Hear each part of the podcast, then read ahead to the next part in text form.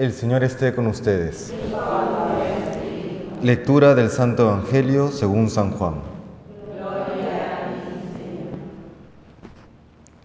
En aquel tiempo dijo Jesús a sus discípulos, que no tiemble vuestro corazón, creed en Dios y creed también en mí.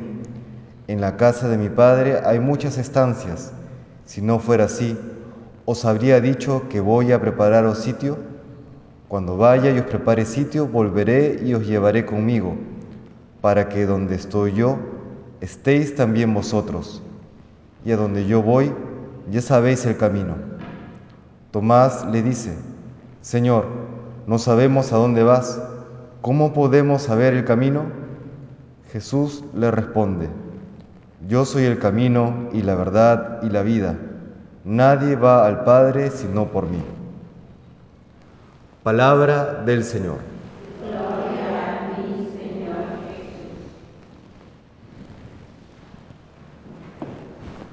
Nuevamente nos encontramos en el Evangelio de San Juan, aquella diferencia de planos de conversación entre lo que les dice por un lado el Señor y por, lo, otro lado lo que responden los apóstoles, en este caso eh, Tomás.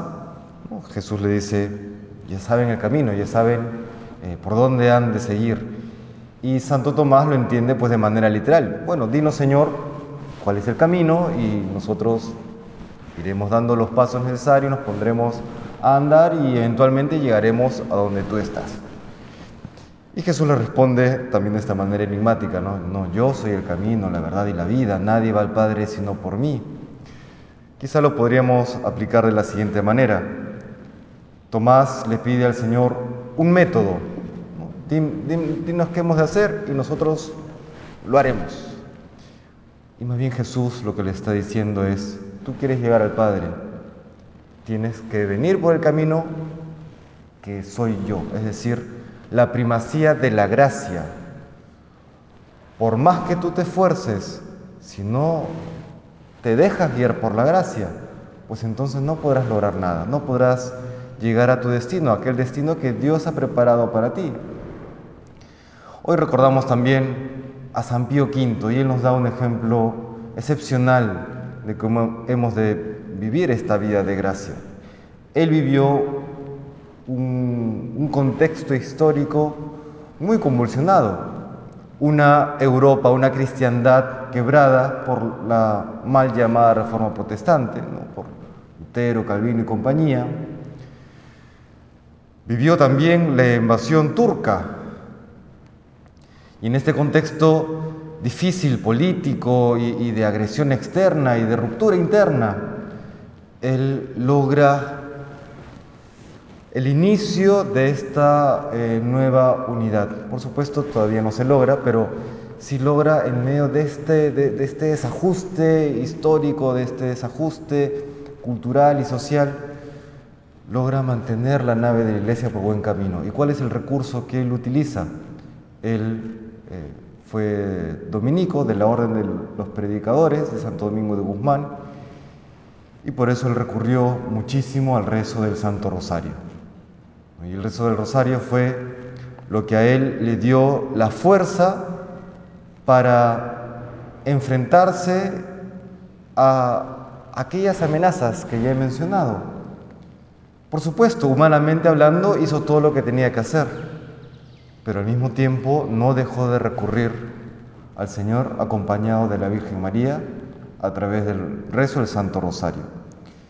Y así como él en ese momento vivió un momento difícil, amenazas espirituales y amenazas políticas, pues el día de hoy también que en nuestro contexto particular vivimos también esta realidad. El mal de nuestros corazones, las tentaciones que nos atacan continuamente y por otro lado también un contexto cultural, político hoy difícil y cada vez más difícil. Y hoy a través de San Pío V el Señor nos dice, recuerden que aunque ustedes tienen que hacer lo que les toca hacer, también está y sobre todo está la primacía de la gracia.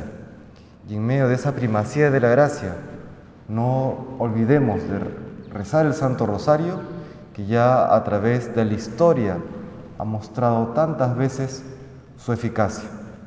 De hecho, en una de aquellas apariciones que tiene la Virgen de Fátima Sor Lucía, ya cuando ella era religiosa carmelita, le dice eh, que el Señor ha querido dotar de una especial eficacia al rezo del Santo Rosario y que no hay ningún solo problema, ya sea del orden temporal o del orden espiritual, que no pueda ser superado con el rezo del Santo Rosario. Pedimos pues estas intenciones a través de San Pío V al Señor para que nos conceda ser siempre fieles, para que nos conceda siempre confiar en su gracia, en la primacía de la gracia y hacer también de nuestra parte aquello que nos toca para bien de nuestras almas, bien del mundo y gloria de Dios. Que el Señor nos bendiga.